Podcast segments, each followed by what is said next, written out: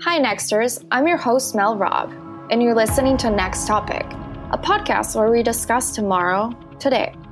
During the pandemic, we've all seen false stories on social media about how drinking alcohol can protect you against COVID 19, or how 5G mobile networks can cause the spread of the virus.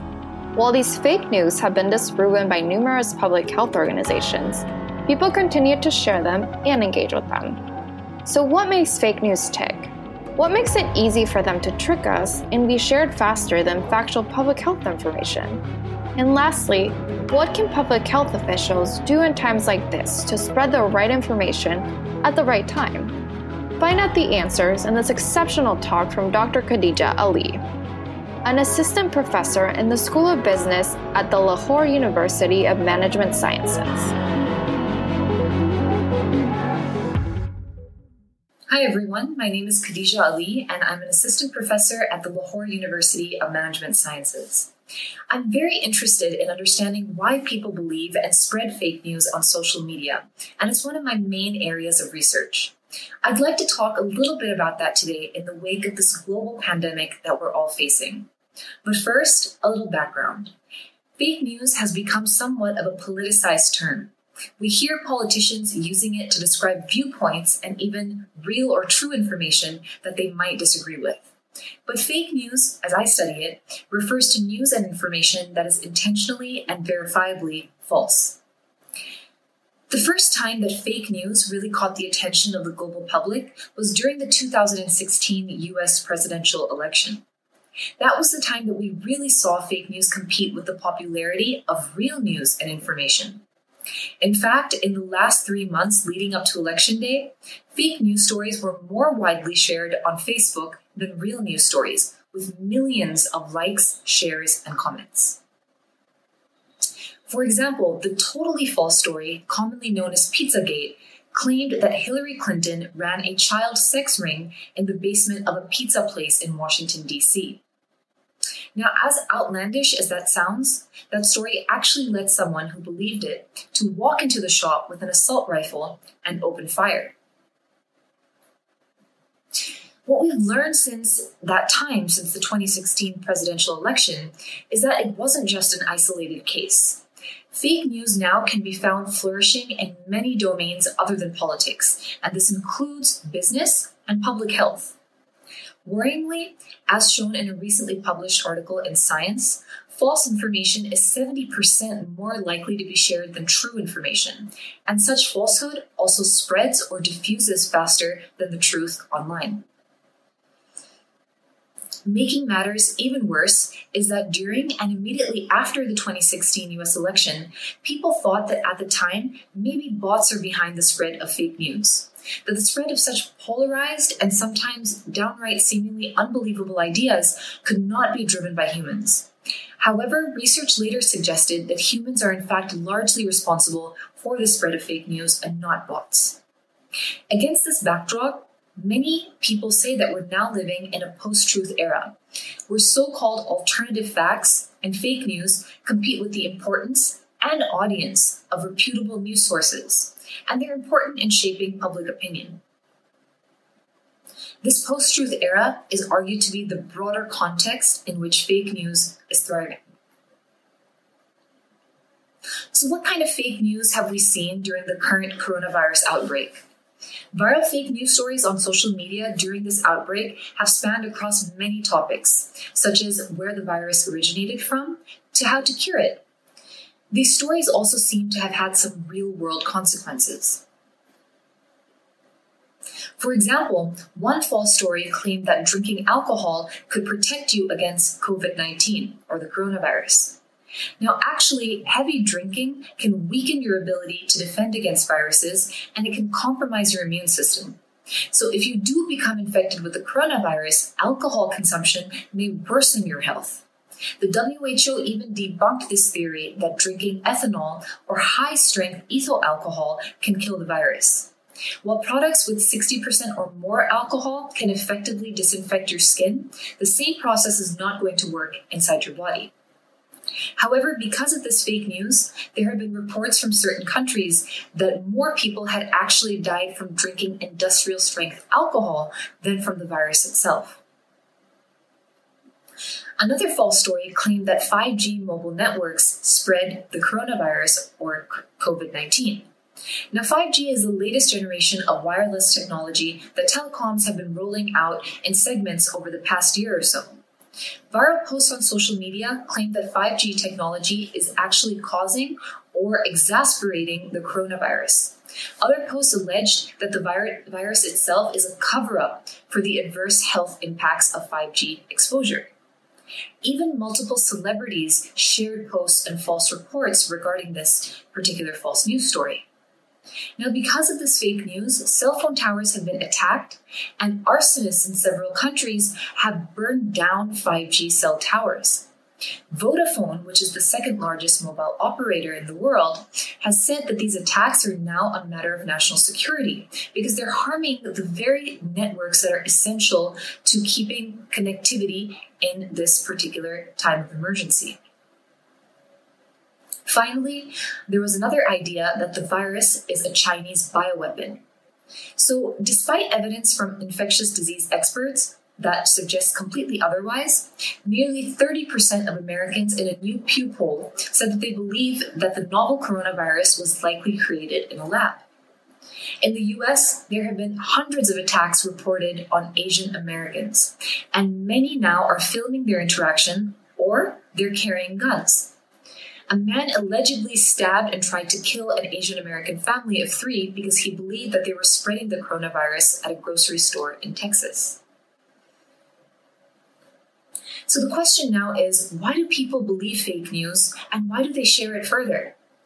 Now, if we think about social media, the sheer volume of you know immediately accessible information and sometimes conflicting information, it might lead to something called information overload. This is when the amount of incoming information exceeds our processing capacity, and hence it reduces our ability to make quality decisions. The situation is exacerbated by the aggregated nature of social media. Content usually appears together on a newsfeed, uh, on platforms such as Facebook. And on these kind of platforms, it might be hard to distinguish between real and fake news because news updates, whether real or fake, look largely identical. So instead of engaging in critical evaluation of content on social media, we might rely on simple decision rules, mental shortcuts, or heuristics. One heuristic that we use for making decisions is how the information makes us feel. A reliance on our emotions, in other words.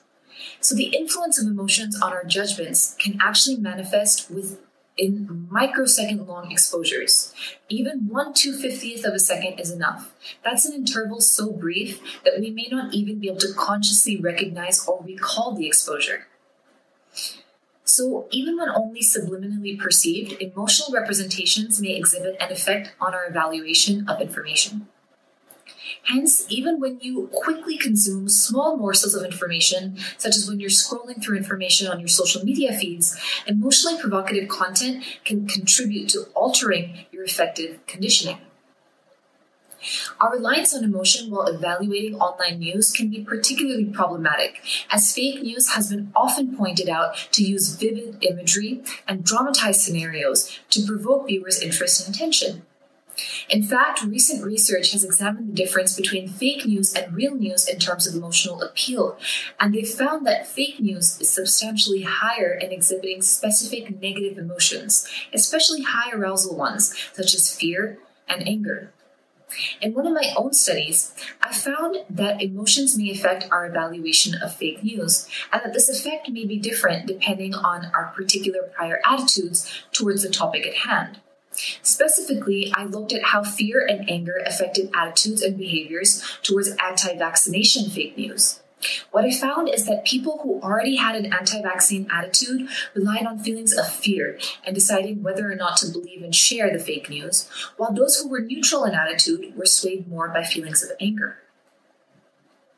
It's no wonder that given these conditions in late 2016, Oxford Dictionaries selected post truth as the word of the year, defining it as relating to or denoting circumstances in which objective facts are less influential in shaping public opinion than appeals to emotion and personal belief.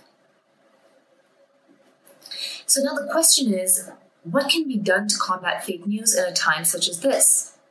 Now, fake news is designed to prey on emotions and personal biases, like I just mentioned. And studies have shown that increased analytical and critical thinking on our part can help us actually spot fake news. So, one seemingly simple thing that we can do is just pause for a moment when we look at content on social media before sharing it. I say seemingly simple because of our reduced motivation and cognitive, and cognitive ability to really stop and scrutinize information on social media. We have a kind of inertia to think our thoughts all the way through, which is why we may end up relying on instinctive gut reactions before we share information further. Recent studies have suggested that even people who are prone to unknowingly share fake news actually do think it's important to share the truth, and they're indeed capable of spotting falseness. It's just that on social media, we get distracted and we act on the urge to share stories without properly really thinking and reflecting on whether the story is true or not. But research shows that a simple intervention that involves just stopping and dwelling on our thought processes uh, regarding the accuracy of a news article can actually make us less likely to share fake news. Second of all, in a time like this, public health organizations and experts really need to be able to promote the spread of good, efficacious information of how people can protect themselves against the risk. Now, in the information saturated environment of social media, um, it's unfortunate that public health professionals are actually competing now with fake news. So even authoritative voices in this environment, they may get drowned out. That necessitates that public health professionals design messages in ways that they receive public attention, even though there's so many other messages that are competing for the very same attention. In this vein, some people advocate for the use of strong emotional appeals to break through the cluttered plethora of messages, and in this case, maybe even combat fake news. In one of my own studies, I wanted to see what features of social media messages actually get attention through people engaging with the message in times of public health crises, such as an infectious disease outbreak. Particularly, I examined the relationship between fear arousing sensationalism in social media messages about the Zika virus and user engagement with the message, which is the number of likes, comments, and shares. I discovered that increasing the levels of fear arousing sensationalism in a message actually increased the number of engagements in terms of likes, comments, and shares. However, this effect was only to an extent. When the level of fear arousing sensationalism was really high, there was no really significant difference between engagement behaviors compared with the moderate level of uh, fear arousing sensationalism. I also found that news sources were significantly more likely to incorporate fear arousing sensationalist elements in their Facebook posts about the Zika virus, whereas non news sources were more likely to completely steer clear of any kind of dramatization. Now, news organizations have long been well known for introducing sensational aspects to their media messages. It's due to the market driven nature of the journalism industry. The primary goal there is to capture the audience attention for increased ratings. On the other hand, public health professionals are concerned with eliciting protective and preventative behaviors. In fact, public health organizations, experts, and doctors and other members of the health community, they often try to mitigate media hype, fear, and anxiety in a population by focusing on creating strictly factual messages that do not appeal to emotion. However, considering this new communication environment, public health messages should maybe be designed in such a way which engenders an appropriate level of concern, which will in turn inspire necessary message dissemination and preparedness without causing panic. Moreover, the spread of information needs to happen at the right time. The delayed onset of fear can have consequences, as we have seen in the current pandemic. Delayed fears about the coronavirus have led people to stockpile hand sanitizer and other items like surgical masks, which have been driving up the prices of these items. Hand sanitizer, for instance, was for sale for more than $80 on Amazon. Because of this, some people are stealing hand sanitizer and surgical masks from their doctor's offices and grocery stores, and doctors say that they're hiding these items for the first time. So, to quote Time magazine and to end my talk, I would just like to say that it's easy to view the idea of contagious fear or infectious fear as negative. We spend so much time as a culture talking about suppressing, ignoring, defeating, overcoming, and curing our fears. But fear is built into us for a reason, and it's really okay to feel it. In fact, our fear is a finely calibrated alarm system. It's designed not to only help individuals, but entire communities survive. So it makes sense to listen to its siren, not to panic, but to heed official medical guidance and prepare at the right moment during times like this. Thank you very much. I appreciate your time.